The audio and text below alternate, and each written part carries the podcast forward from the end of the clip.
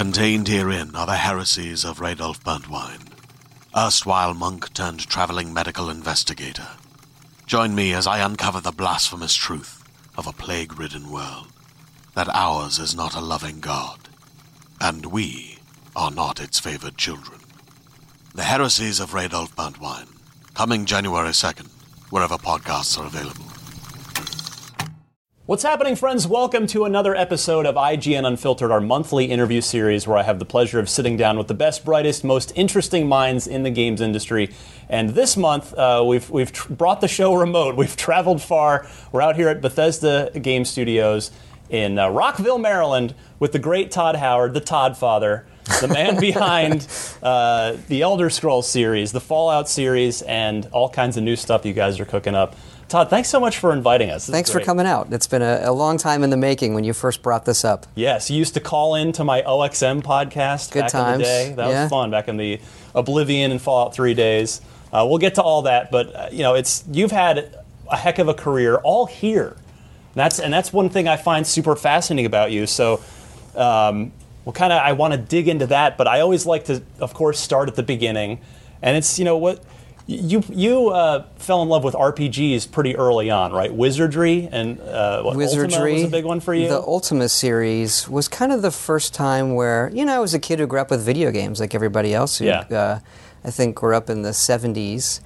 And, but Ultima was the first time where I played something, you played D&D, where that kind of experience translated, you Yeah. know, where I felt like I could do a lot of things in the world, despite it being whatever 16 pixels or 8 pixels by 8 pixel tiles. Um, it felt very real for the time that I was in the game. I you know, go to bed thinking about it and, oh, how am I going to finish this quest? And uh, really just captured my imagination in terms of this is something that I, I really, really want to do. There seems to be, I've noticed in, in doing 30 something episodes of this, there seems to be a pretty high correlation with game developers and tabletop D&D. I So think that's true right? for yeah. Whether it's well, not just gaming. I think a lot of people then you know D and D. It was that that time period, right? When um, you know I might have the years wrong. Uh, Seventy six. Uh, 1976 to 1985, that period of like D&D and science fiction movies Yeah. and fantasy and all of that, I think was a was a big stepping stone from where entertainment was a decade before. So you mentioned Ultima being being big for you as a kid. Um, well, how, how old were you back when you were when you first remember getting into games? I was probably six or seven. I wrote my first game when I was 12. Nice. Um, What was that? Trash Do you 80. remember it? There was a it was a there was a Star Trek game on the Trash 80, and then I did a rip off of it called You called the T- Shotgun. The, TRS 80 is the trash 80. That's what everyone called it. Um, and then the Apple II came out right Yeah. soon after, and then w- once I got my hands on one of those, I was I was very much a self taught Apple II uh, programmer, um, and I could really, you know, I could make that thing do pretty much whatever I wanted.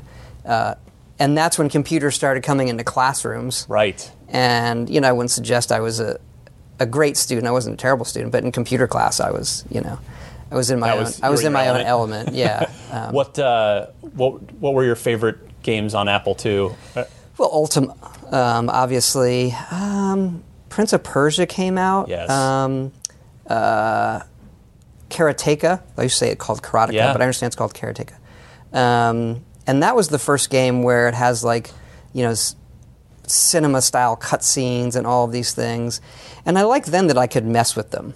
You know, if you knew if you knew uh, assembly language or hex editing, then you could go in and mess with the games that I couldn't do on a you know Atari or Yeah. ColecoVision or those kind of things. So I imagine you've you've since gotten to meet Jordan Mechner I and, have. and Richard Garriott. I have. Actually, it's one of the great kind of, and that's a weird thing where you go to these things and then, uh, you know, Richard Garriott sent me a thing after I got in the Hall of Fame, and that's like where you go like, is this we, is this real? Is Yeah. this you know? Um, and uh, he's he's fabulous. You know, one of the most uh, amazing creatives our industry has had. He's been to space.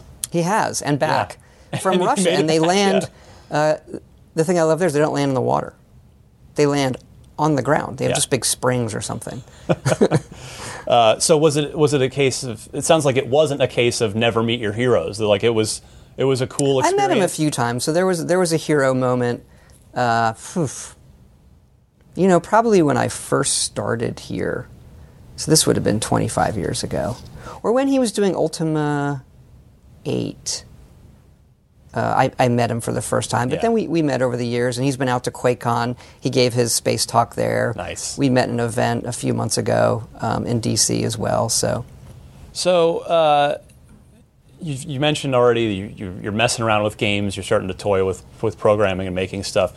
Did you ever want to be anything else when you grew up besides a, a video game developer? Um, wanted to be? No, I thought about going into movies. I actually have a, uh, I have a finance degree only because it seemed like the easiest way to get through college at the time.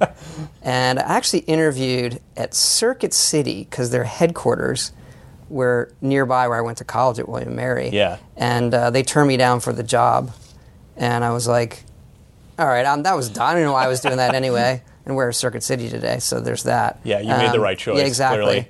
And uh, I was like, well, I'm just gonna, I'm gonna chase this video game thing. I'd rather, I'd rather do that and see where it goes. But at the time, it wasn't, you know, it wasn't a career that you would choose wisely. You Oh. know, you're looking at 93, 94. Yeah. Um, and my parents were sort of, are you sure you want to do this? Finance seems like an odd, like not even like computer science or. Well, what happened was I did computer stuff on my own, but they wouldn't let me jump ahead in those courses. So I kept doing it on my own. I kept programming and making my own things. And I took one computer class just to up my GPA some, Right. I think. Just to like, Just okay. I'll just jump in, give me the A. But they wouldn't let me jump, you know, to the 300 level courses That- or that whatever. seems but this was a long time short-sighted, ago, right? Yeah. So I think today it's very, very different. Where programming and those kind of things in college, um, it's pretty ubiquitous. yeah, because you so finance and then you also you double majored engineering too. I did some. I did some. I, I don't actually. You're probably reading that off my Wikipedia page. Little which little is, research, which- some some of which, which, may involve Wikipedia. like not factually correct on that one. we may want to fi- we'll fix that after the interview. Sure, yeah. It's the beauty of Wikipedia. We can go fix it. but I almost had a. I almost had a minor in art, so I did. So I was interested in art as well. So when Yeah. it came to the gaming, it was a lot of graphics programming as well. How could I get these things to work? So it was a mix of business school, art stuff, and then programming on my own. So were your parents rooting? They were, they were probably. It sounds like they were happy with the finance degree. Like, great, he'll get a good job. He'll you know be fine. what? They were they were great in supporting me and saying, "Hey, whatever you want to do that really inspires you and makes you happy, go do that, Yeah. and you know the rest of it will work out. Don't don't chase a job uh, f- for money, which I think is the best advice." What and what do they uh, what do they think of your success now? They didn't quite get it for a long time. They generally thought that I was a professional goof off. Um, and I don't think it was until other people mentioned it to him. You know, when other people Yeah. would say, hey, I saw Todd in this thing, or they would run into somebody and they'd say, oh, my son makes video games. And they'd go, oh, what kind of games? And they'd say it and they go, and they, they would They know who I know, yeah. was. And then I think that's when it, that's when it clicked. Did they? Did it took a while. Did they come to the the Hall of Fame ceremony? Uh, no, my father had passed away. Oh, my sorry mother was unable to travel, but my brother was there, and uh, so. But it, we still got to celebrate all yeah, that. awesome. Um, so, in between your graduation in '93, you get, and then when you get hired at Bethesda in '94, were there any? Did you have any like interesting odd jobs during that time, or? or No, I had come by Bethesda before I graduated. So I swung by. It was Martin Luther King weekend uh, of my senior year, and I, as the story goes, I drove by the office. I was living in Pennsylvania, and it was on my way Yeah. back to uh, William and Mary, and I drove. I used to stop by the office. I just drove in cold and knocked on the door and, and they said, told you to stay in school. They did. I said I want to work here one day, and they said, "Well, are you available?" I said, "No, just FYI." And they told me to come back uh, after I graduated, and I, I, I pinged them after I graduated, but there weren't any openings. And I actually got a job at a small place uh, that called AbleSoft, which got bought later by Microleague, who made old Microleague soccer. Um, and so I was doing little Windows games and apps Huh. well, I'm calling it apps. They weren't Right, then. not But then. little little Programs. Windows things and other programs. We did some small games. Um, worked on a thing. I was really into comic books too. We did a, thing called the Comic Collector to let you organize your comic collections. Nice. Um, and they sold these in at the time, uh, you know, what was Electronics Boutique and Babbage's and CompUSA and, and all of these places. And I got to go to things like GDC in the early years. This was in '93 Yeah. and uh, the precursor to E3 and those kind of things. And I would I would go by Bethesda and say, "Well, let me know when there's an opening." Um, and eventually they did. They said, "Hey, we got something. Why don't you, Eventually you got Why don't there. you come in and talk to us?" And I did. And uh, your first game was Terminator Future Shock, which uh, I remember playing that game. I, I remember thinking, wow, this is this is a really cool Terminator. It's a first person Terminator game. How great is this? Um, so what what was your approach? You you did some design work and you were a producer on that. Right. What was sort of uh, your approach to it with with no, with minimal previous experience to fall back on at that point? When I got that project was going when I got here, I actually helped produce briefly um, a college basketball game that Bethesda had that was being done outside. They kind of gave me that and the CD-ROM version of Arena. Arena had just come out Yeah. when I started, um, and that was a game that convinced me. Also, this is where This I, was the this is where I went to work. I was into sports games. I was into RPGs. I was into like you know all of that stuff, and. Um, Future Shock was just starting to get going, and it was the advent of, hey, we have this 3D engine, the X engine, and this is the kind of game we want to do. And Daggerfall was just in its infancy. Um, and they put me on as the producer, and which, looking back, is like way over. Like, I don't know why you would You're like me a 22 year old kid. like okay um, but it was a very the point is i think gaming then people know is very very small everybody had to do everything um, You're down in the basement, like boxing up copies, right? we were we would box the copies Yeah. and send them off and so but that was i don't know it's a team of six seven people maybe and everybody did everything and that was like the best way to learn very very quickly what how to do this Do you remember? What do you remember about that project? Like, do you do you, when when I say it, do you think well of it? Do you think, oh, not that game, or what's? How do you remember? I it? loved it. It was like, is this how this this shit actually works? because at that time, legally, no one owned the Terminator license. I don't know if it was like se- like legal battle, but I'm going to get this wrong. Carolco, Hemdale, somebody, and they got in a fight over the license. Yeah. So we were doing in that period, we were doing Terminator games and checked with nobody. Nobody said like we approve that or don't approve Right. that. We did whatever the hell we wanted. Awesome. But we were fans of it, so we would pick apart the movies and we just made the game, right? So that kind of it also shows like that kind of, you know, okay, we really want to dig in and make this feel right, but without somebody saying no, we can move very quickly and make what, Sure. I, what I, I think is a fabulous game. Um, and I think in many ways was ahead of its time. It was the first th- full 3D first-person shooter, Yeah, I remember. first PC game with mouse look, um, which a lot of people were like, "Why? Why would you do an interface like this?" They're very used to Doom. Oh, yeah. Um, and the you know the WSAD controls were what we had in Terminator. Um, so I look back very very fondly. And the other thing when I think about it is, obviously we get the Fallout license later, which seems like a departure to us.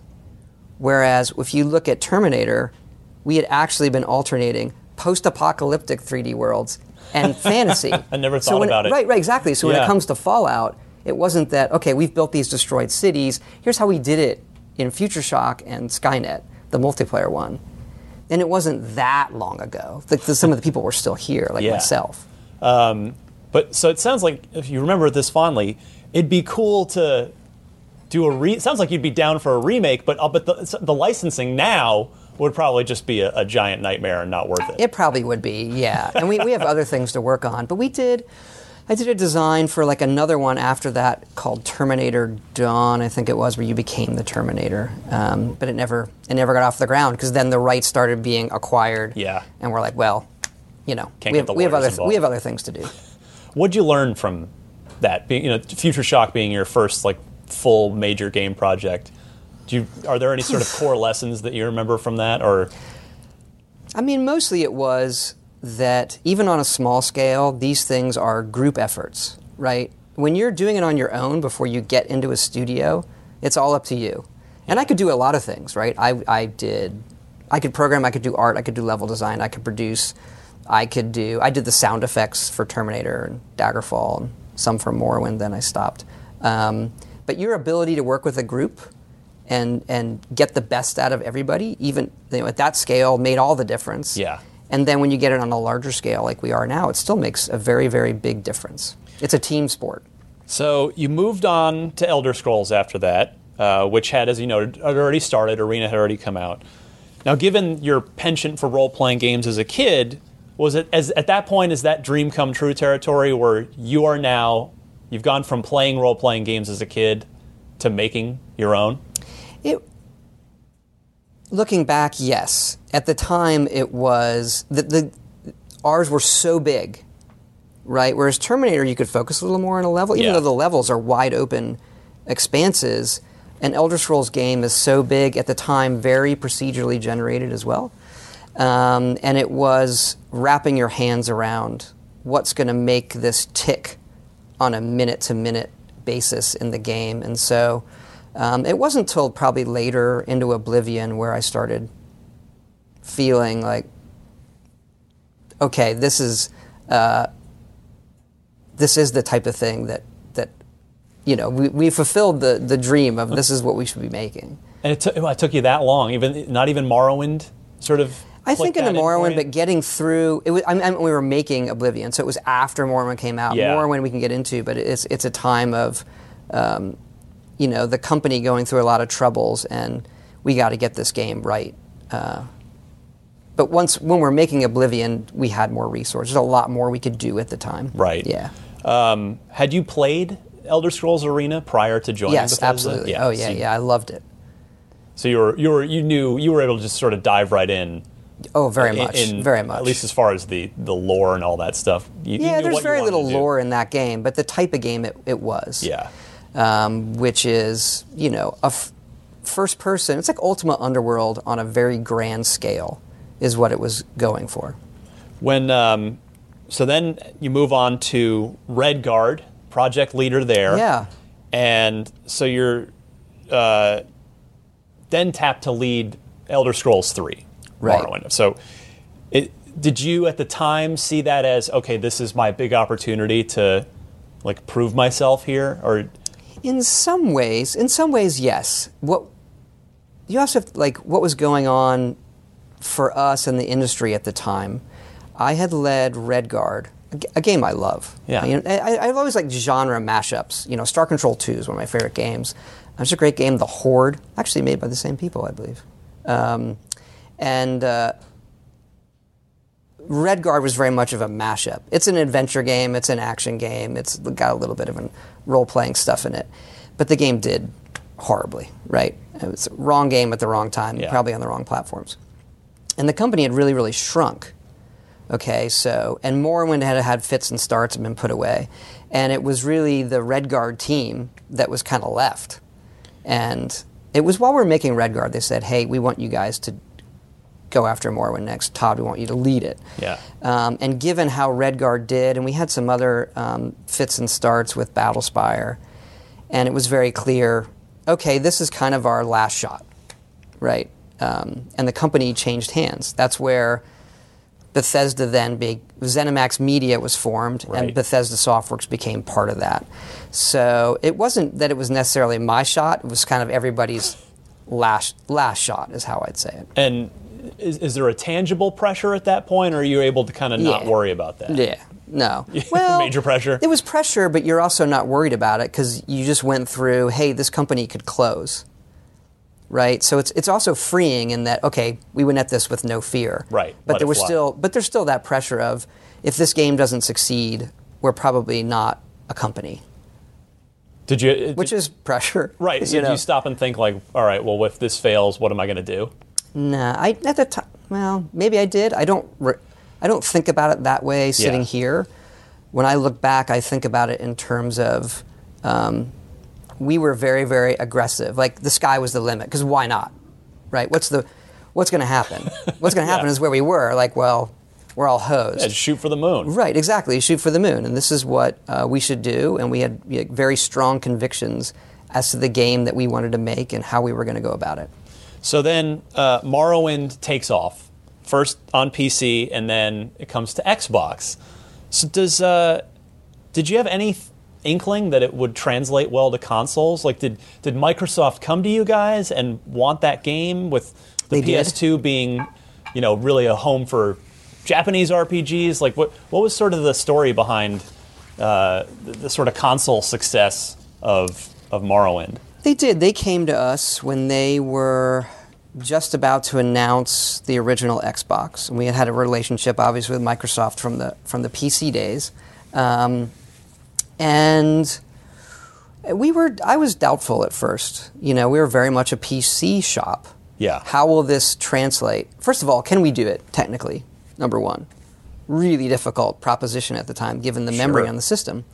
Number two, if we can say we can do it, how will it translate both interface wise and all those things? So let's say we do all that. Number three, is anyone going to want this? Like console RPG at the time was very Final Fantasy. Yes. And we kind of put that number three away, right? There's nothing we can do about that. People want it or they don't want it. Let's focus like technically how does the interface work? And and uh, Microsoft was awesome. They were an incredible partner in having us look at some interfaces and best practices. Um, technically, they helped us as well. But that was one of the Herculean magical. The fact that we pulled that off, hmm. even today, I, I cannot tell you how that game works. I know, I mean, I know, but it's it's pretty miraculous, and it was very. There was a slight gap between the PC and the Xbox, maybe two a month or two. Yeah. I forget, but it. I mean, we I, I was shocked at how well it did in Xbox. What- It it became the dominant way, the dominant platform for the game. At the time, and I don't know the, the period of it, but it was the second best selling game behind Halo, I believe it. which, I mean, I don't think you go into that expecting that. And that did reorient us in terms of, hey, there's an audience for this that wants to play these kind of deeper experiences despite it being hooked to a television. It doesn't, like, the, the device doesn't matter as much to the audience, whereas you'd say a PC player thinks this way and a console player thinks this way. That definitely reoriented, reoriented us to say, hey, going into Oblivion, we had to think of it like, like this. And is Right. is it like is it life changing success of Morrowind overall? You know, PC and console, or is it just is it just a reassuring? It's success? a reassurance. No, it, it did well enough on the PC that we said, okay, we're good. We can, uh, you know, financially we're set. We can go into Oblivion Yeah. with, and most places would say, okay, you have this huge success on Morrowind. Where's our sequel in a year or two years? And the fact that I was able to go and say, we'd like four years and to make a next gen RPG is sort of like, you know, that was a little bit of a conversation, but not as much pushback as you would you would think. It's one of the great things about this company is they let the creatives like, what do you really want to do? What's your vision? How do we make it happen? Um, and that has been one of the I would say this one of the amazing things about ZeniMax and Bethesda across all of the studios that you don't see anywhere else. And I think part of that reason is because we're a private company, right? Yeah, no shareholders to answer And that jump is okay. Let's take four years and reboot all of this stuff after one success. That's pretty rare.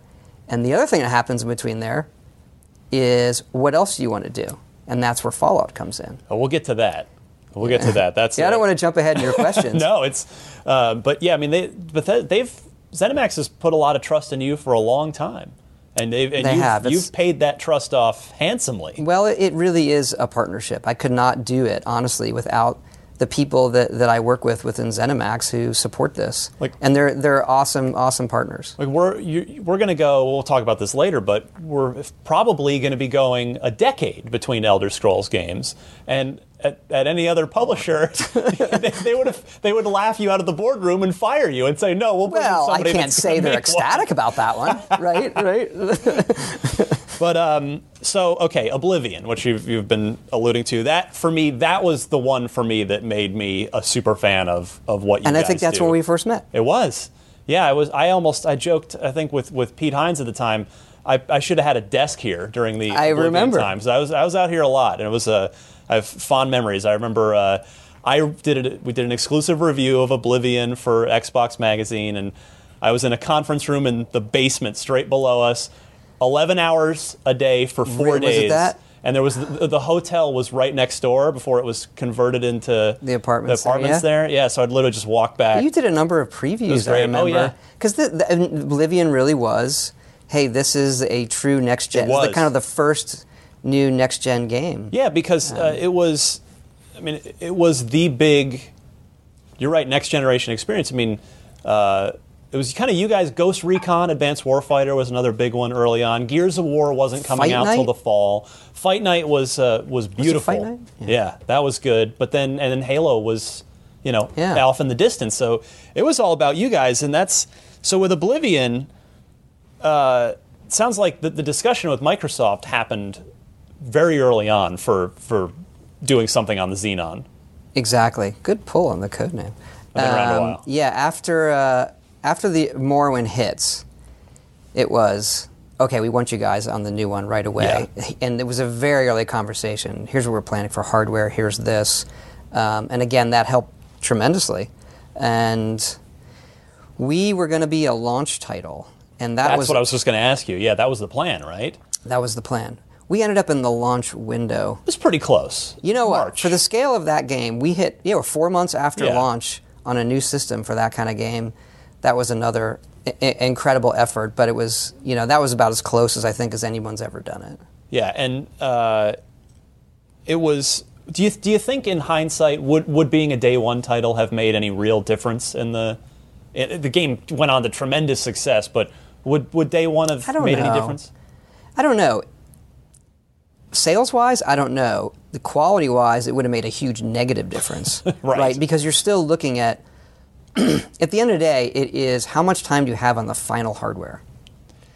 And in those days, you know, the hardware is coming in pr- pretty hot. You're working on emulators and Oh things yeah, like that Mac, before that. Mac G5 dev kits, as I recall. Right, but if you move, if you move four months, it may seem like four months, but that could be double or 200, 300% longer on final hardware Yeah. than in November or whatever day it was. Now, there's there's sort of a famous story that uh, Peter Moore told on on my show one time about. I mean, it's, it's told it elsewhere, but uh, about Epic really pushing them with specific regard to Gears Memory. of War we on the the RAM. same. Oh my gosh. So, d- did you guys have any sort of influence on on the the hardware? oh my gosh.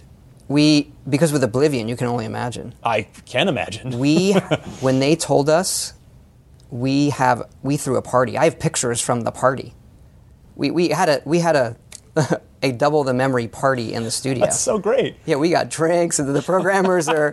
Yeah, I think it was the only time we've ever done that for someone calls and says, "Yeah, okay, we've upped the hardware." So you'd been leaning on them as well. Absolutely. Yeah. Le- leaning's the wrong word. Again, it, it's a partnership, but sure. it was more of a here's what you're going to get without it. Right. Here's what you're going to get with it. What would we have gotten without that? You might not have gotten the game, so I don't know. There's always sacrifices to be made. um, I don't. I don't remember per se, but the the, the things we would have had to give up uh, to get it to run were were going to be extreme. So, I I just I can I will never forget like walking out of that dungeon, that jail cell for the first time, and then you, when you first emerge into the open world in Oblivion. What what do you what do you think about when you think about Oblivion now?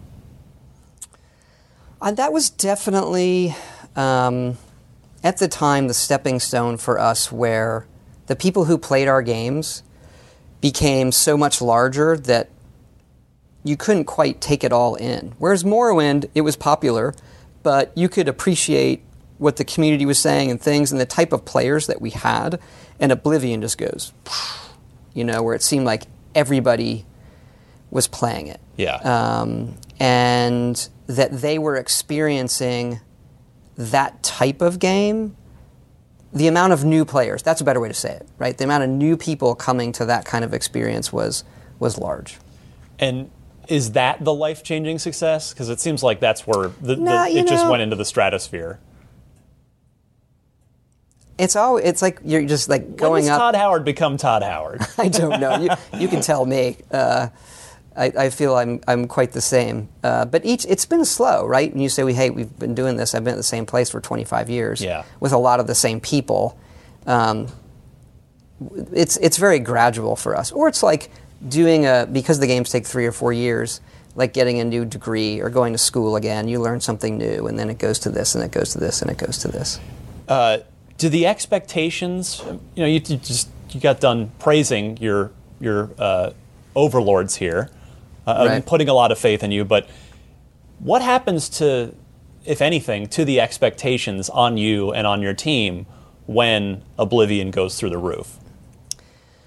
Well, they want to know what we're going to do next, right? So, hey, what's what's next? Um, and there, there are obviously certain financial uh, expectations, but those usually, I mean, they're obvious business things with what are you going to spend on the next game? Yeah. And when one's successful, not that they give you a blank check, but they say, just tell us what you want to do. And I've always been somewhat, compared to our competitors, conservative. I'd rather spend longer with less people than put a thousand people on a game and, and try to do it quickly. Because you is your personal team. You still have you manage one team here, is it, or, or has it turned into more now? It's it's more there. I mean, I know you have the satellite studios and you oversee all that, but is it is it still one team under you, or Well, that's a tricky answer in terms of we move people between between projects Right. now, and we had sort of done that when we got Fallout, where we'd have some people on Fallout and then on Elder Scrolls, and then there's usually like a two year period where everybody's on the game that's coming out. So it was it was a lot easier to kind of we're a one project, one team studio. Right. Now we're four locations in North America. Typically, what was 100 people here in Rockville is now 400 and some spread between uh, Austin, Dallas, and, and Montreal. We can talk about how we got to that. Yeah, we will. But we, we felt um, we needed that scale to do some of the things that we were doing coming up. And we're able to do more stuff, but still, when we have a game that needs, needs people on it, we move people to it. Um, and how I spend my time has, has definitely changed. uh, I am definitely curious about that. But I I first wanted before we leave uh, the Oblivion era, Right. I, I gotta ask, I gotta talk to you about horse armor for a second. I can talk about that at length. Good, we have nothing but time. That's Right. the beauty here. Let's spend a good 20 minutes on horse armor. No, this- That's so what buckle up, wants, everyone. right? Yeah, I All mean, right. if you're if you're hardcore enough to watch this podcast, odds are You, want to know the you story wanna know. horse armor. so. uh, Ringtones. It was horse That's armor. anecdote. Horse armor was one of the first bits of paid DLC. I think it may be the first. May have been the first. I don't know. I couldn't- I am t- I people couldn't tell me it's the it. first, but I'm not sure that's true. It was definitely one of the first. We can agree on that much. We can agree on that. Um, how much horse armor did you sell? It. People will buy anything. That doesn't mean you should do it. They will buy anything. That sounds terrible. That sounds real bad. horse armor is not bad. I think horse armor is fine. The price point at the time was the issue. And Xbox, they were doing themes, and Right. they wa- that ringtones were big at the time. That's why I say ringtones. Yes. ringtones are just crushing it financially for Nokia, yeah, on whoever. your, on your like Nokia Sure candy enough. bar phone. Exactly. Yeah. And they started selling themes. And we said, well, we're going to do, we want to do expansion packs. We had done some for Morrowind. We'd rather have this free flowing kind of DLC into the game. We have lots of ideas. And we did a bunch for Morrowind and put them on the website for free. We're very into that, the creation kit and the modding Yes. and all of Yeah, that. you guys always have. Okay, so, you know, how do we get this to console players? We'll do it this way. And horse armor is, for what it is, is actually, I think it's fine. You armor your horse, you can buy it. There's new dialogue um, that ups its stats. And we, we felt, well, it's probably worth this. And I won't say who at Microsoft said, well, that's less than we sell a theme for. We're, like a wallpaper is Right. more than that. Right. You should charge this. You can always lower it. We're like, okay. and so I think it's it's a price to value proposition at the time, not do I want armor for my horse. Yeah. And looking back now, it's quite it's quite cheap compared Well, to what now. some people. Yeah. um, but what's funny is, for a long time, every April Fool's Day, we would do a DLC sale for Oblivion, and double the price of horse armor. and it sells more than everything because people are in on the joke. Right. Yeah. Oh yeah. Yeah. Did, did, hor- did the horse armor put your kids through college? it will. Um, that's not, you know, uh, that's, it's it sells a lot. Yeah. Yeah. But again, lo- what else was on the whiteboard when if you're if, if you, you've had this meeting with Microsoft and they're like, we want some paid the other, DLC. the other stuff we put out, we did the Strongholds, Yeah. we did Shivering Isles, we did Knights of the Well, Knights. If you look at Oblivion, I think actually has an like an awesome suite of content It that you can buy of different size, and the uh, Mehrunes' Razor dungeon, I think, looking back, um, and you can see us quickly adjust right Yeah. price point to qu- to Yeah, quality. Knights of the Nine was a more sort of traditional expansion. right. If you look at. Knights of the Nine, I forget how much it was, but it's maybe might have been ten at the time. maybe, and Horse Armor was maybe I don't know if it was three bucks. I think it was three. Okay. memory serves. So, but we're always chasing that, right? Where the price, I think others do as well, where given how much we jam in a game for 60 bucks, we can never quite meet that value proposition with any extra content because there's so much we give you for $60. That's true. Um, but and that's you know look anytime people are doing new things they're going to go through that process So you, you alluded to this already, and you've told me the story before, but uh, I don't think at IGN. So Fallout, the acquisition of Fallout, you had reached this level of success here that, uh, Uh, as, as I, if I remember correctly, the story goes. They asked you what you wanted to do next, and you mm-hmm. told them you wanted Fallout, so they just went out and got it for you. that's the shortest version of it, but but true. Yeah, and that's another thing that's special about this place is okay, we want you know, okay, what do you want to do other than Elder Scrolls? Morrowind has become this huge hit. Hit. Yeah. So this is between Morrowind and Oblivion. Right. 2004, I believe. So just two years after Morrowind. Um, The that- Interplay was going I- Inter- under-ish. They're going underish. There was the MMO. Well, the so the way it happens we made a list of what else we'd like to do. Yeah. And a post-apocalyptic game was number one, and it was Fallout. Like, hey, this would be the perfect fit. We have a vision for what we do with it. This is the perfect fit. And uh, some folks in the company knew knew folks at Interplay who ran it, and our actual pitch was it was a license deal. We didn't actually buy it initially. We licensed it, which is probably why they picked us out of others, right? And here's what we're going to do with it. Right. Because you are going to enhance their value in their eyes, or their, their IP's value. Exactly. And but it was something we felt strongly, obviously, would be great for us as well. But it's a, it, it's a license deal, and it was during development that it came up. Hey, let's let's let's buy it out, and that and then that deal was done before the game came out. But initially, it, it's a licensing deal. And the odd thing there is, we announced it before Oblivion.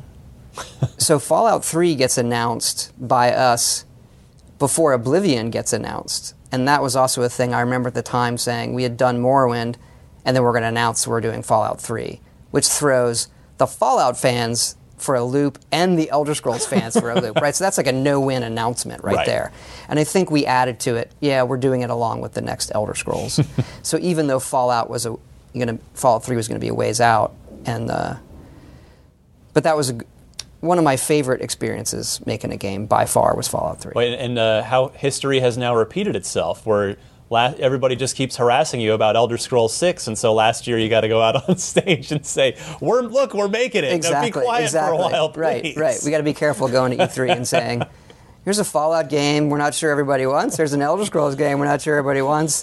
Might as well say we're doing these other things as well that we're we're pretty sure you want from us. Um, what was it about Fallout that had appealed to you? I take it I you, you, you, played the original. Oh, I love it. It is just. Yeah. I think that world is complete genius, and if you and it, it's- I think it's shown when you look at all the other post-apocalyptic stuff that's come out. Sure. Um, that that basic world that that the guys at Interplay did, you know. Um, and that, that because that's the answer. Why don't you just do your own post-apocalyptic world? And it is. It would not be the same, right? This Yeah. this this the world there that got destroyed is is really interesting, and you can't kind of shoplift that. So, a lot of people, I, t- I won't make this a blanket statement, but I've, in conversations with colleagues, friends, I've noticed a theme, maybe it's just me, that people seem to, you know, they really like your games, but they tend to genuinely, like, really prefer Elder Scrolls or Fallout. I don't meet a lot of people that are like, I just love both to de- most people tend to be like, yeah, I like them both, but man, I'm I'm an Elder Scrolls person. Or, do, do you find that? And which do you have a, a favorite child of the two? I do not have a favorite child. I like going between them. They have different they have different tones, so it's nice Yeah. to to spend time in each one. Um, I think you're probably right there. We have we have a lot of people that play both, without a doubt. We can see that that data, and Sure. there's a huge I do. crossover. Yeah. Plus, otherwise, you can also see it in the success of the games. You know, Fallout 3 would not have been the Fallout 3 the way it was without Oblivion, right? So Fallout 3, in some ways, is the follow up from us to Oblivion. Yeah. And then Skyrim wouldn't have been what it was without Fallout 3 and Fallout 4. Like, yeah, okay, I don't need to do them all. Um, but I, I agree with you that when you do, when I do meet people, they, they definitely, I play them both, but I love this one. Yeah. You know, I really love this world, or I love, and, or I love this world, and they have they have very different tones, um, so it's understandable. Do you think it's the it is that the tone that people tend to gravitate a little maybe one way or the other? Definitely. I think when you when you spend time in these games, you you think about who you'd really be in that world and whether you want to make that your home. Yeah. And some people get excited by what would I do after the world's destroyed? And where would I find the humanity in that? And then a fantasy world um, has opportunities in, in a different way. And so, um, yeah, I, could- I, I completely understand it. I, I never try to convince people of the other. Fallout 3, the one thing we got posted a lot was some people would say, well, I, I do find it very depressing. So I don't. People would say, okay, why, why didn't you? Why didn't it stick with you? Like Right. it's kind of it gets kind of dark. And I think that's why I, I, I'm in the Elder Scrolls campus because it's your games are about living somewhere else. I like living in a medieval high fantasy setting, and it's a lot Yeah. more bleak to live in a post-apocalyptic. It can be bleak, and, but that's coming into Fallout 4. That was one of the themes. How do we how do we make this your home? yeah.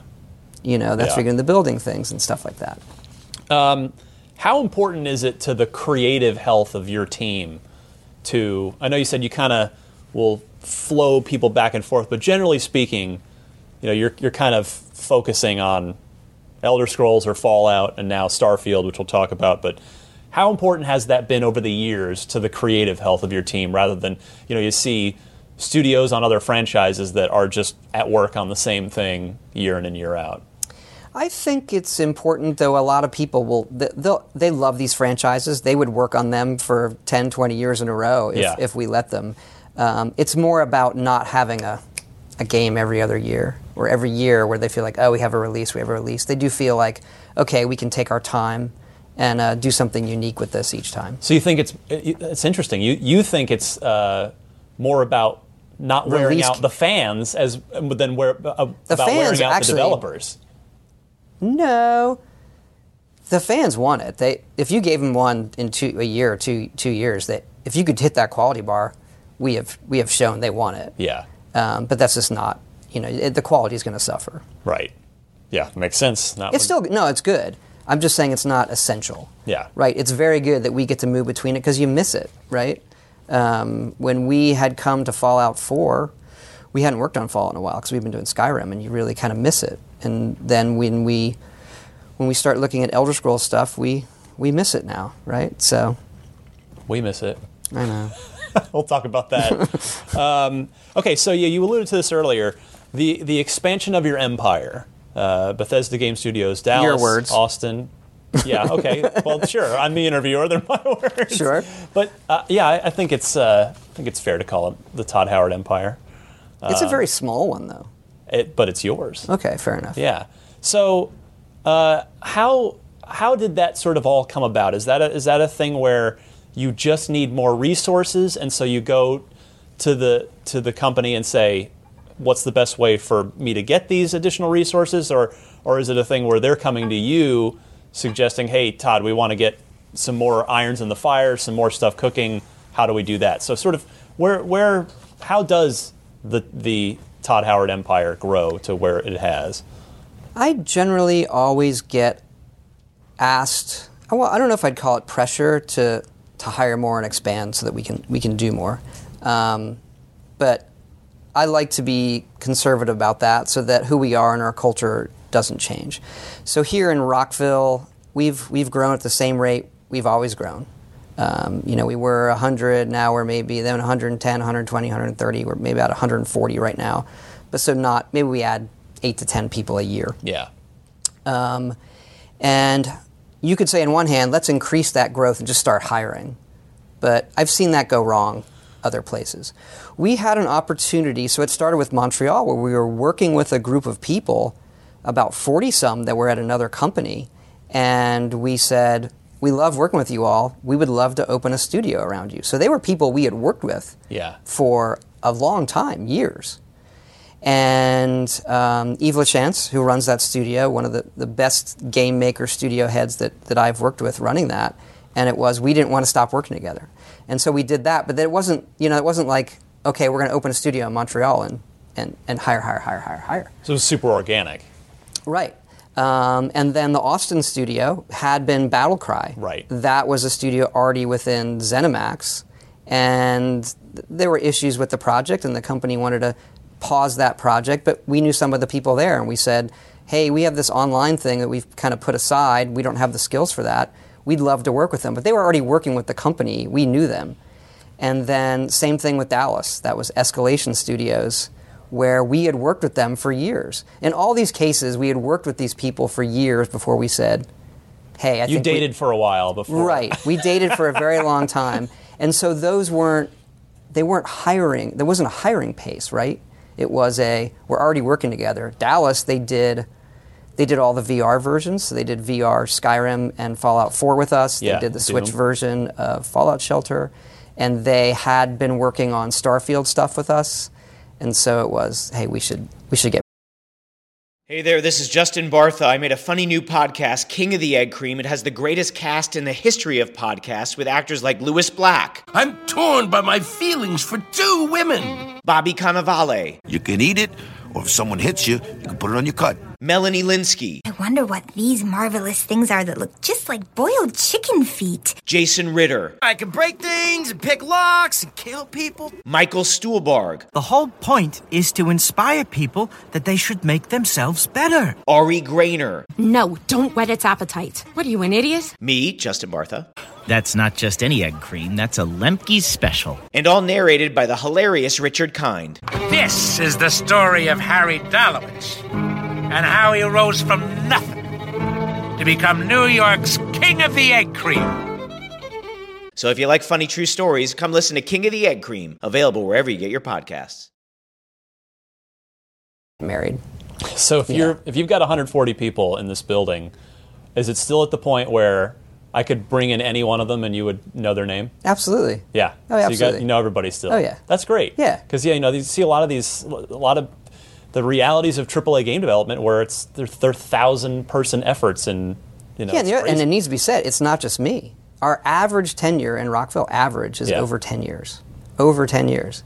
And that sort of going through multiple cycles together, I think is what makes it, it really makes the difference. Where, and some of these people I've worked with for 20 years. And that's I just so unique in our industry, and it's, you know, I think what keeps us uh, very, very motivated and, and like enriched by what we do. Do you do you worry about some of the trends you see happening in games with, you know, big rounds of layoffs or or you know just ballooning project costs where it does take however many tens of millions of dollars and and a thousand people thrown at something like just you know you, you're you've clearly got a, a good hand on your culture and what you guys are all mm-hmm. about but are you worried at all about the, the sort of industry at large I wouldn't say I'm I'm worried where th- those cycles come, right? You got to like I, I, I look very holistically at, at video games and have, have done it long enough where um, you look at the previous console cycles or things like that where things happen in the industry. They get very here's what happens: something gets very very popular. And everybody chases. It's like six-year-old soccer, right? Yeah. Everyone chases the ball for a while, and then it gets oversaturated, and then it comes down. right like And battle royale right now whatever it is, right? Yeah. And so those things kind of they they come and go. And I think right now we are in a business cycle where there are certain pockets that you know they're getting bubbly and will will pop in some way, and hopefully the whatever damage is caused by that is is minimal.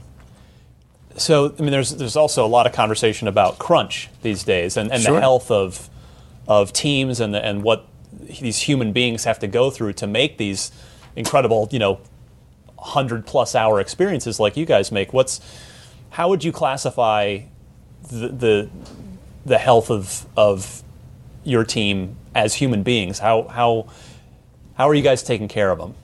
Look, we've been through, again, a lot of people here have done it for a long time. So we've been through every type of crunch uh, you can imagine. And long ago, some ones that were very, very difficult um, for a lot of us, you know, personally and your time and your health and things like that.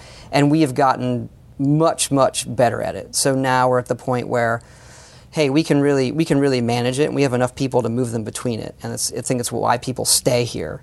Um, I think each studio in our industry is very different. I wouldn't, you know, I don't know enough about how other groups run to really judge that. I can only look at ourselves. The one thing I'll say is that I think every game deserves some amount at the very end, at some some amount that is healthy to leave it all on the field, um, because it's important to us, it's important to our fans, and you just got to make sure that is communicated really well. And look, a lot of industries have people that work really, really hard. Um, the difference in games, when people ask about it, that I sort of tell them is, sometimes in a game, it's a lot of R&D effort. You could spend, you could, you could say, we're just going to crunch. We're going to spend 10 to 12 hours a day, and that could end up being meaningless, right? Well, that didn't work. And that's, and you start doing that for weeks on end, that's where it really weighs on you.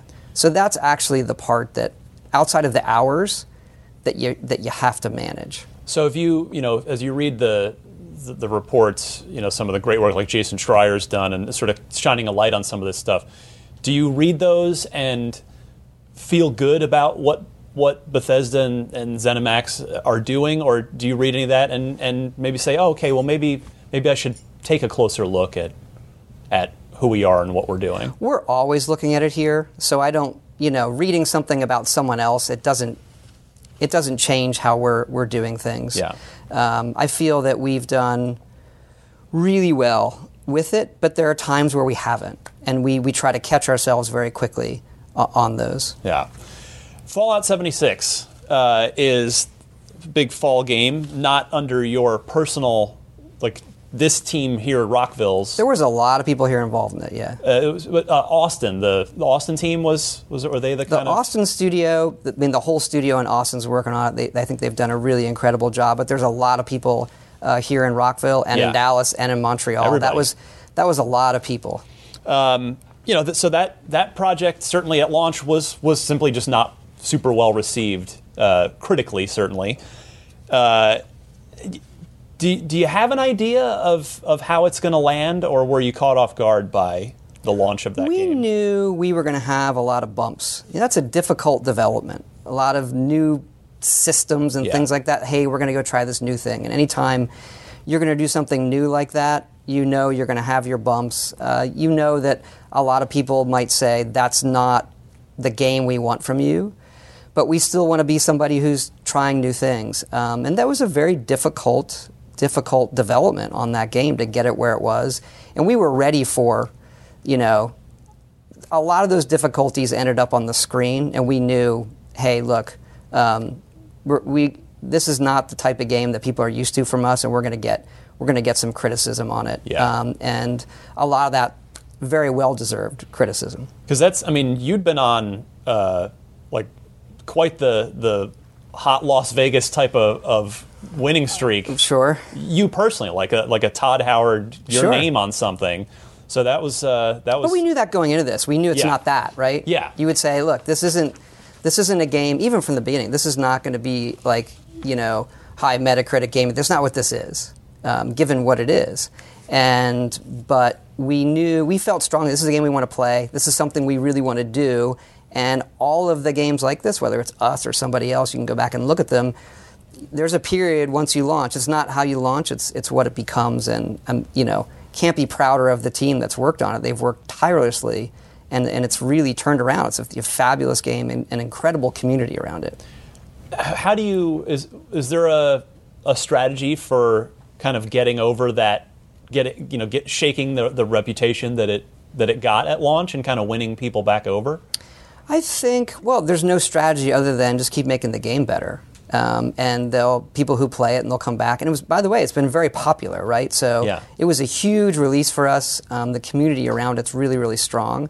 Obviously, it got a lot of criticism and stories, and we see all that. And it's not, you don't want to read that, but it is what it is. And again, um, we deserved a lot of that. So it's just working, working the issues. Like, hey, what do the consumers want? What do we want? How do we get there? This is a very long uh, tale for us in this game, and there's some awesome stuff coming this year that I think uh, people are going to see at E3 and be hopefully very excited. Over the course of your career, have you been a guy that's read reviews?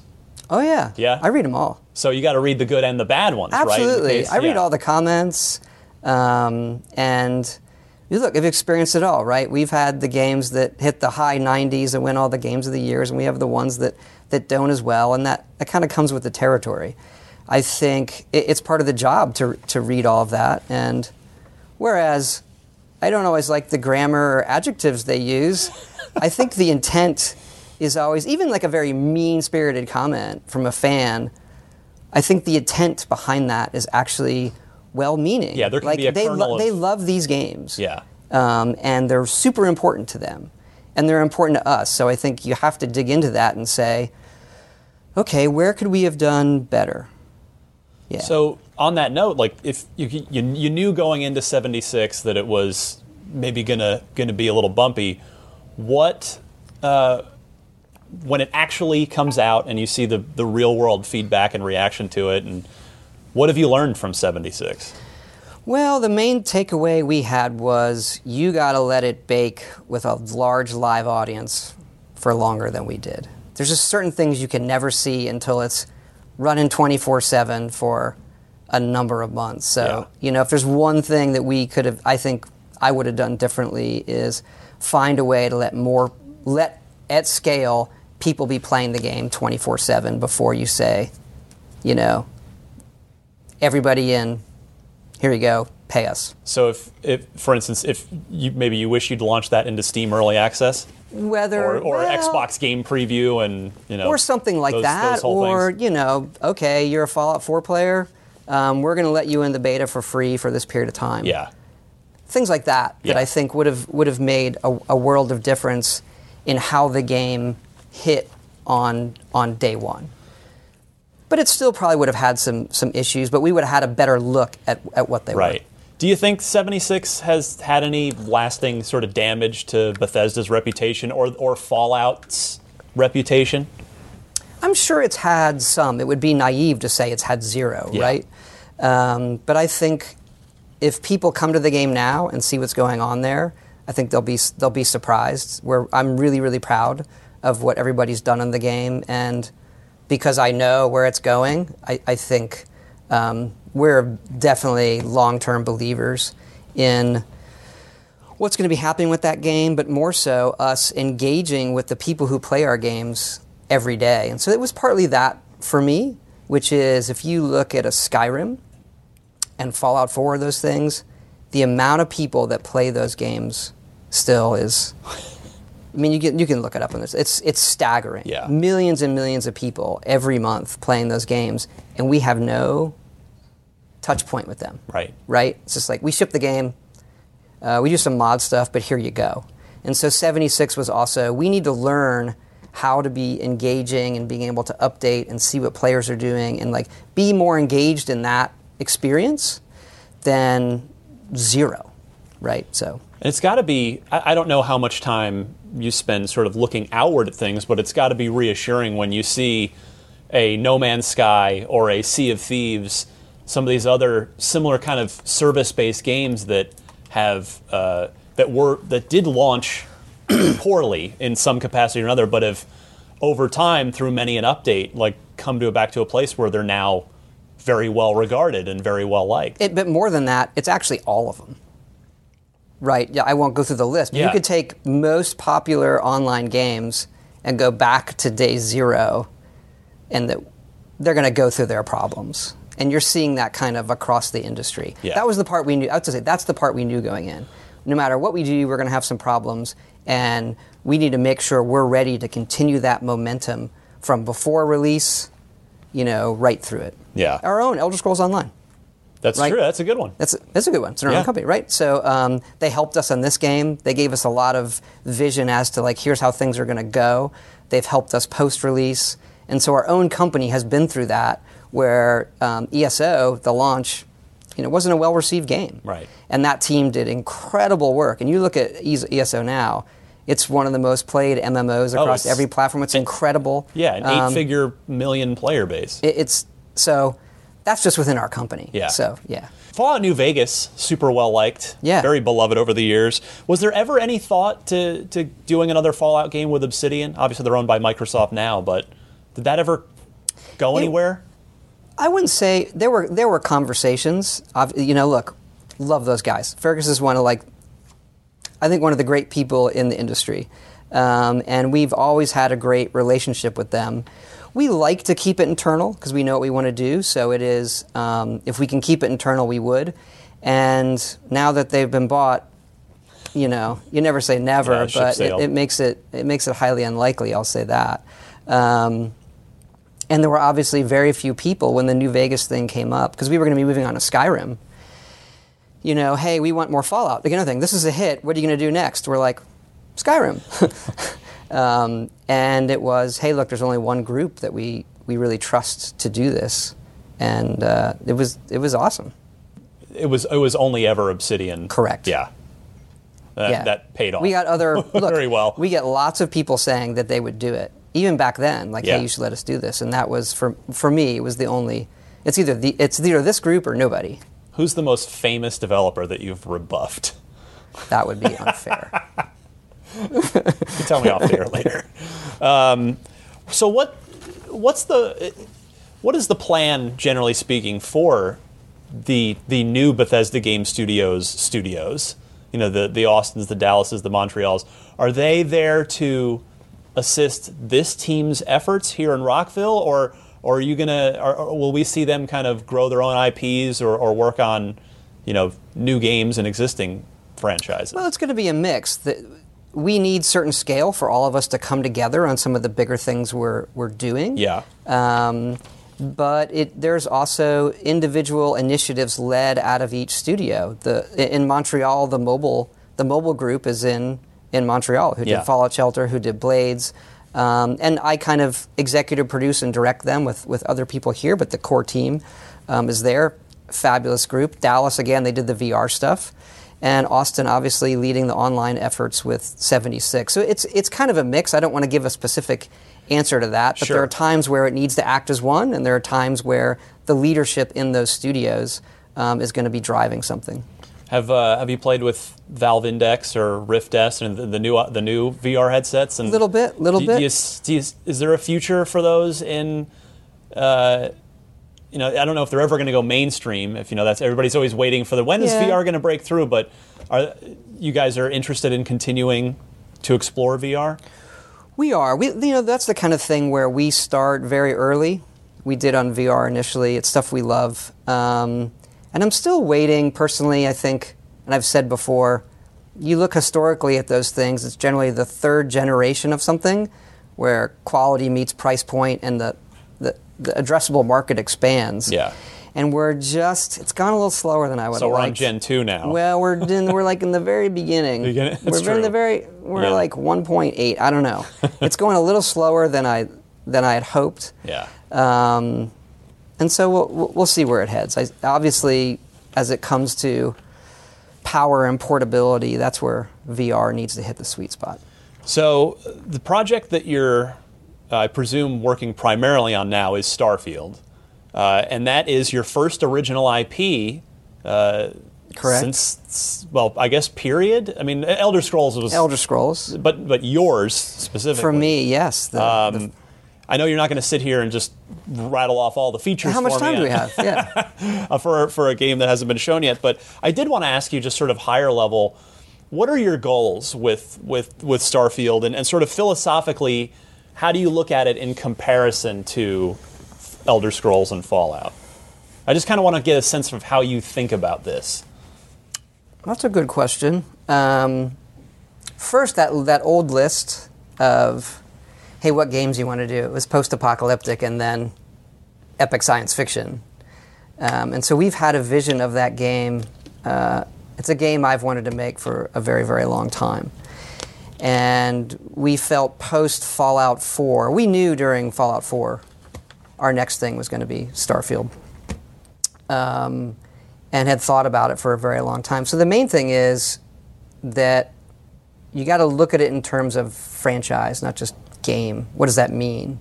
What is the tone? So we, we always start with tone, and uh, yeah, I don't want to I don't want to spoil it now, but a very ha- have its own tone as far as there's so much science fiction. Yeah. In the same way, Fallout has its own tone in post-apocalyptic. Elder Scrolls has found its own tone, but originally didn't. It was very very generic uh, fantasy. And so, I think our aspirations for that game. You know, it's the end-all, be-all science fiction game that everyone's always wanted to play. Well, we're, we could be the ones to pull this off. We have enough talent and experience and technology. We need to write a whole bunch of new technology that we're doing, um, but we think that that we can pull it off. So when you say, you mean you saying be all end all science fiction game that we've all wanted to play? I mean that that raises certain. You know, yeah, I guess that's up for that's up for interpretation. My Yeah. end all be all science fiction game I wanted to play. Um, but you know, something you say, I, I have to say, like, I don't know if it bothered me is quite the right way to say it, but you said uh, you think about it not as the game, but as the franchise. You're, I mean, you're a, you're a creator. Isn't that? That's almost sounds like more of a business way of thinking about. Should don't you think about the game and then Sure, if it I- happens I- to organically become a franchise? Sorry, I'd say better. The the world it's in. Yeah. Is better to say. Okay. You can do a game and that just feels like, well, that world wasn't fully fleshed out. That wasn't like, uh, you know, the, the Fallout is very fleshed out now, it, even in its initial um, genesis. Right. So that's really what I mean. You have So to think about yeah, it. world building, not like not like six games. Yeah, no, a- we have not planned. No, we have not planned past Yeah. this game. Yeah, that. Yeah. Sorry, probably poorly said, or IP or whatever people, whatever f- label you want to put on it. That it needs to be as fully fleshed out as to, um, you know, how far in the future is it? What happened in all those years in between? What is the technology level? What do they eat? Where do they go? What do they know? How do they communicate? What are the races or places or people or creatures or this or that and why? It takes. That's really what I mean. Like, okay, and have it be its own thing as opposed to that's Star Trek or that's Star Wars or so somebody looks at it and says that's Starfield. Yeah. You can look at Fallout and say that's Fallout. Well, unlike so with Fallout, you, you just got done saying yourself, you know, you've you've kind of inspired a whole wave of post-apocalyptic games that have that have followed and since Fallout 3 shipped. But with Starfield, it's sort of the opposite. There's we've got no shortage of science fiction video games out there. So are you are you playing other sci-fi games? Are you reading sci-fi books? Sort of how are you uh, as to, to get yourself in a mindset for where this is going? What how are you preparing Well, first of all, it's a project we've already worked on for what what year is this? 2019. Okay, so we're three and a half years in. Yeah. You know, we started before that, so it's um, we look at all of it. I don't want to really answer that because then, you know, we, we look at this one. That'll Right. You know, I get it. but we look at we look at it all, and again, that for us is having it be unique because there is so much science fiction. So, Stan, I would like to dodge all these questions. well, that's yeah. you- How am I you- doing? You've been you've been you can't see the leather binding here. He can't get out of the chair. um, but no, so this is so effectively you want to you want to put you have a vision for what the sci-fi game you've always wanted to play, and Yeah, that's what you're going for here. Yes, and it's not just that that the tone of the world; it's the game flow and the things you can you can do. Are you going to tell me about the tone at all? No. No. The, well, with the teaser we put out, teases the tone. yeah, Fair enough. I don't know. When are we going to see more of it? Next E E3? Um, everyone should be very patient. That's fair. Yeah, I will say this: I like it to be very. I like when you really see the game to when it's out is as Yeah. short as possible. Yeah. As short as people will let me. I mean, Fallout with Fallout 4, you guys uh, again inspired a lot of other publishers to kind of go that same route Yeah. of we're going to announce it and then ship it six months later. Five months, yeah. Five months. Yeah, that was as short as I was told anyone would allow me to do. You would go shorter think- if you could. oh, yeah. Well, maybe, I'm trying to think what's perfect right now. Maybe a week just to get people excited. Right. To have those, those moments of, I saw it, there's some trailers, percolates in your mind, and they're. So you would rather just Don't, not even. don't hold me to that, Yeah. all right? Because uh, you should just cut that. You'd rather just not even. I mean, that you're going to put me out of business doing that stuff. Really? Yeah. No. You do this, you're fine. Well, I do. Yeah, I guess so. Okay. I'll ma- I'll figure out a way. I don't know. I think Anyway. shorter shorter is better. Yeah. I think people see something. Like when have you seen a trailer or a demo and said, "I'd like to wait"?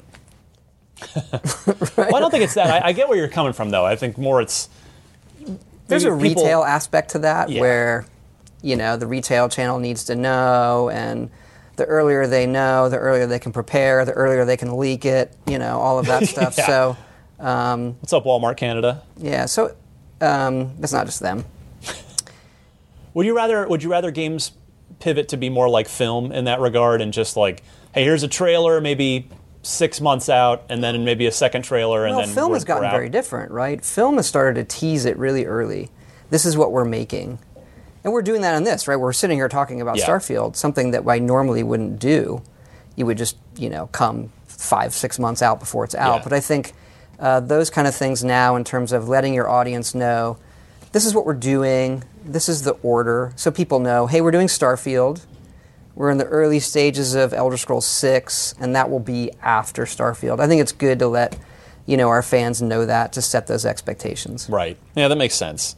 Um, on that note, so as, as I said, and you kind of were starting to, I could see you doing the math in your head to see if fact check me, but it seems like we're probably going to go a decade between major Elder Scrolls releases, between five and six.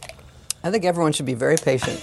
and that's like what what are the sort of pros and cons of of letting that series sit dormant for that long because there there are good and bad things i'm sure Absolutely. Well, first of all, Elder Scrolls Online is hugely, hugely popular, and the team doing that at uh, ZeniMax Online is is fabulous. So.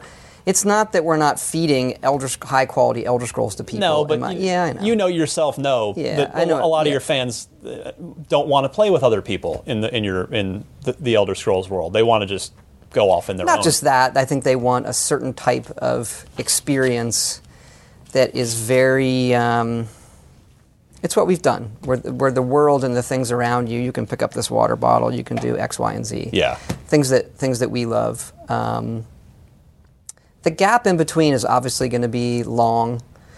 It already is, um, and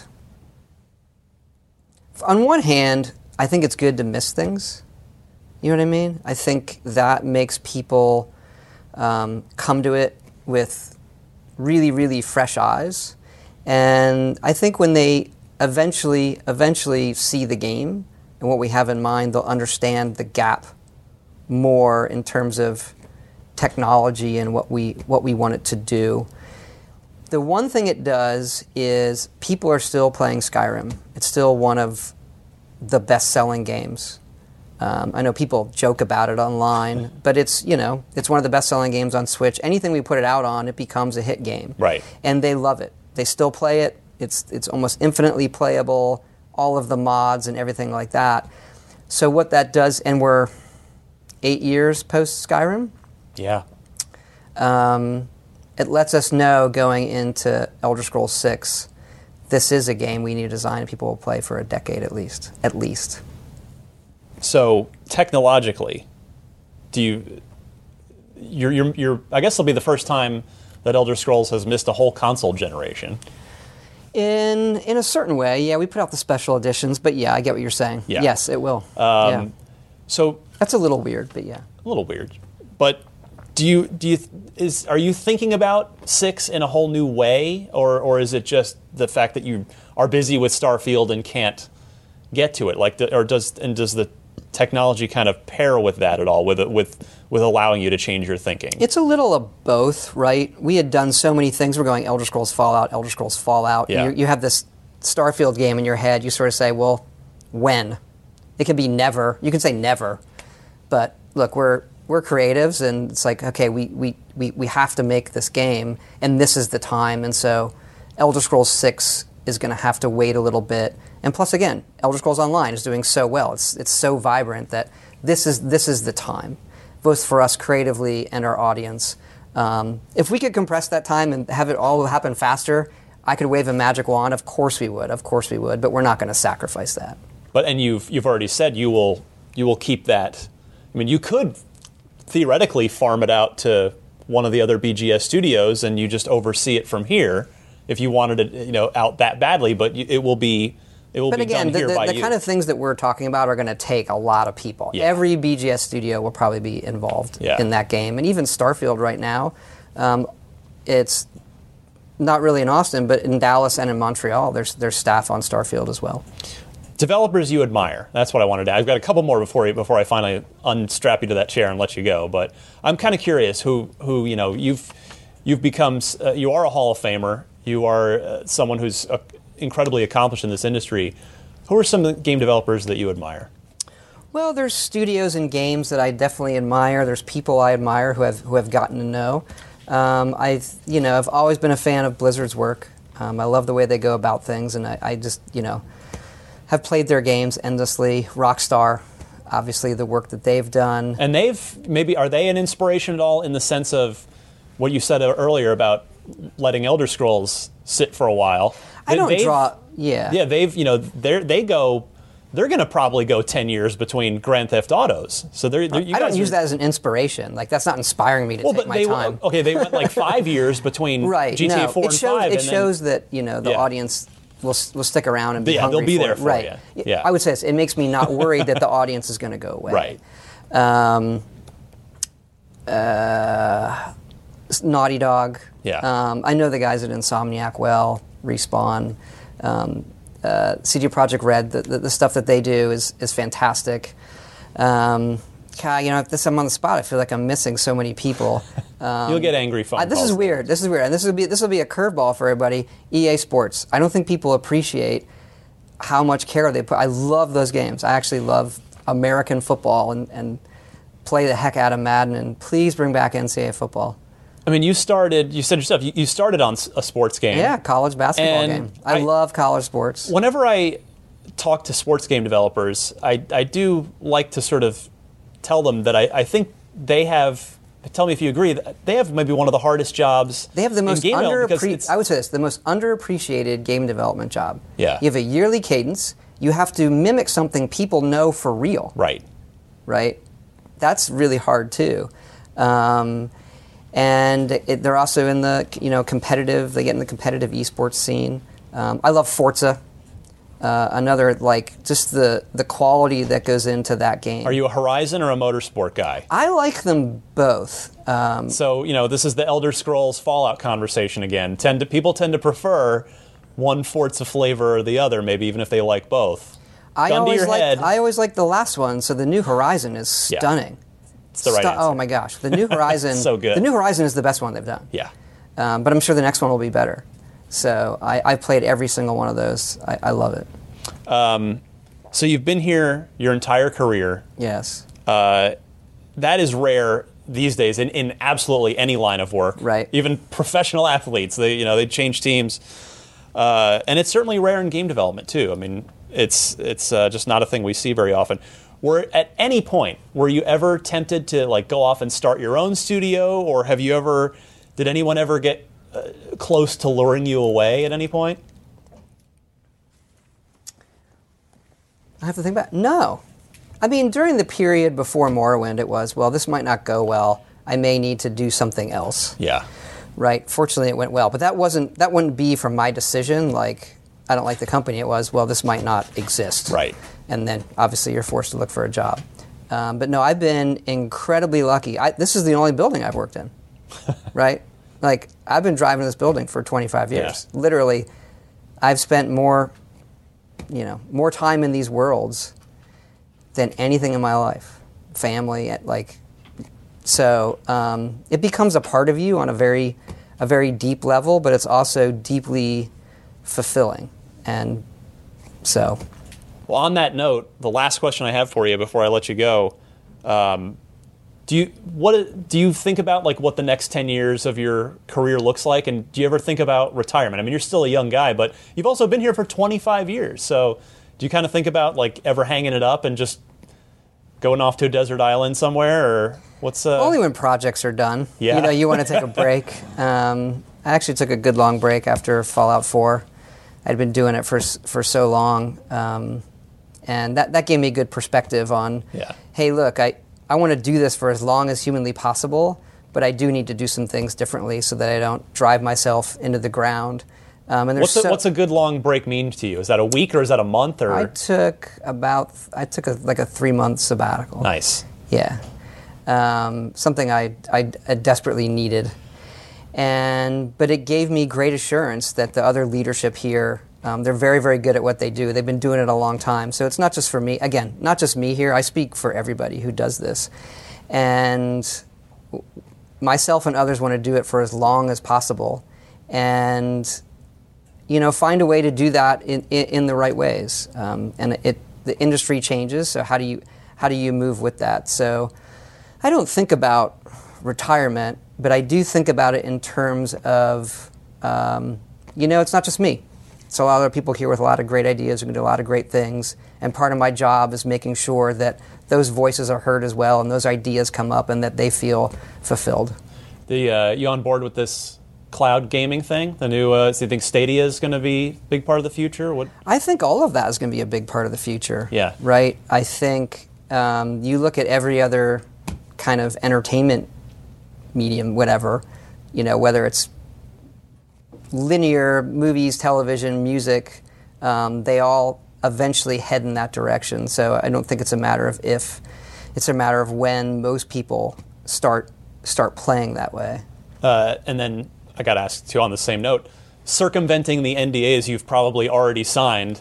Um, since we're probably going to get two Todd Howard Bethesda Game Studios games on the next generation of consoles, what do you what do you want out of those? What do you hope to see from them, sort of technically speaking? They're all, um, yeah. How to not break NDAs? You're really good at this. You I know do how to my ask best. like what I've been do- doing this a long time. they're doing the right things. They are all. I, I get You are be confident in the direction that that these platform holders are heading in. absolutely. That's what actually one of the big benefits of my position is. I get to see stuff really early. Yeah. You know, got to see this. One of the first people ever to see the Switch, and that was, I can say, it was that's one of the best hardware demos I have ever seen. What did they show you? I, I can't say, but the way they did it was uh, was really great. Um, and because you hadn't really seen the device or what is Sure. what is Nintendo doing? Yeah. And it's so uniquely them. Uh, I just you know we fell in love initially, right, right away, um, and that's why we've been a big supporter of the Switch. But the things everybody is doing are. Uh, in my mind, no one is uh, screwing up at the starting line, which some people have done before. Yeah, we're. Uh, are there are there going to be any, or have there been any uh, spec upgrade parties here recently? Well, I over, think over the, over whatever's going on. I think Sony released a little bit of their uh, their loading streaming. yeah, they talked about that with uh, with Wired with the the SSD. I I I, So I that's cool for what you guys do, right? When you're constantly streaming a an, o- a giant open game world. Yeah, I don't know if they released. I got to catch myself not to talk about. Everybody's like they're either focused on on the right things. Yeah. Um, and in particular, it helps the kind of games that, that, that we make tremendously. Yeah, and no, so he said no no no obvious stumbles out of the starting gate this this go around for anybody. In my in you- my from a technical perspective. Um, I think everybody everybody has learned their lessons in some good ways and some some hard ways, and they they are very very thoughtful about their audience and and the developers. And so um, I think, look, I think my view of it is it's going to be awesome across the board, not just the systems, but kind of the business models. That gaming is finally reaching the point that linear entertainment is movies television all of that. Yeah. where you have you're going to have games that are big tent poles that people can buy for 60 bucks. That's kind of like going to the theater. You're going to have games you can play in a subscription service. You're going to have ones you can download on your phone. You're going to have ones that are you can play and maybe they're ad supported. Um, and i think that's really really healthy for the industry not just obviously the players who want to consume it but the developers who say I just want to make an adventure game for this budget that there's an audience for that. And my worry before was, hey, will all of that go away? Right. Right. Um, you know, there was a pocket in television a while ago where before the subscription services come, where it was all going to crappy reality television. True. Because that's where the audience and the money break was. But now you look at you look at that kind of form where there's great dramatic television and series, and there's you got your tent pole uh, theater things that are that are doing well, and so um, I see that coming for games where everybody can have an avenue for here's what I want to make, and I can find some success. Todd Howard, thank you so much. Thank you. This is Was, awesome. this is a real pleasure for me. Uh, I, it's it's been a long time since I've had the opportunity to interview you, and I got to come to your space this time. We didn't have to meet in a horrible, noisy E3 back room, which always makes it better. But no, uh, this has been another episode of IGN Unfiltered. Stay tuned every month on IGN, on YouTube, or iTunes, or your favorite podcast service for interviews with uh, Todd Howard and other wonderful video game developers. Uh, so for more, look for us next month, and we'll see you next time. Are you thinking about getting into Dungeons and Dragons? Maybe you're looking to expand your horizons as a DM or a player. If that's the case, then it's time for you to check out the Dungeon Cast, the best D&D podcast out there that helps you passively learn all about the game just by listening. Join co-hosts Will and Brian as they break down the lore of a rich multiverse 50 years in the making in a lighthearted and beginner-friendly way. They cover everything from character creation options to tips for dungeon masters. There's something for everyone, no matter how long you've been playing TTRPGs. Get inspired while learning all about the unique planes of existence. Get the in depth knowledge you need to help your combat encounters feel impactful, or learn about the origins and pantheons of every race and class the game offers. No stone is left unturned as every edition of the game is explored and explained in a way that benefits players of all different levels of experience. You can expand your TTRPG horizons in a way that's as entertaining as it is educational just by listening. All you have to do is go to your favorite podcast app or YouTube and search for The Dungeon Cast.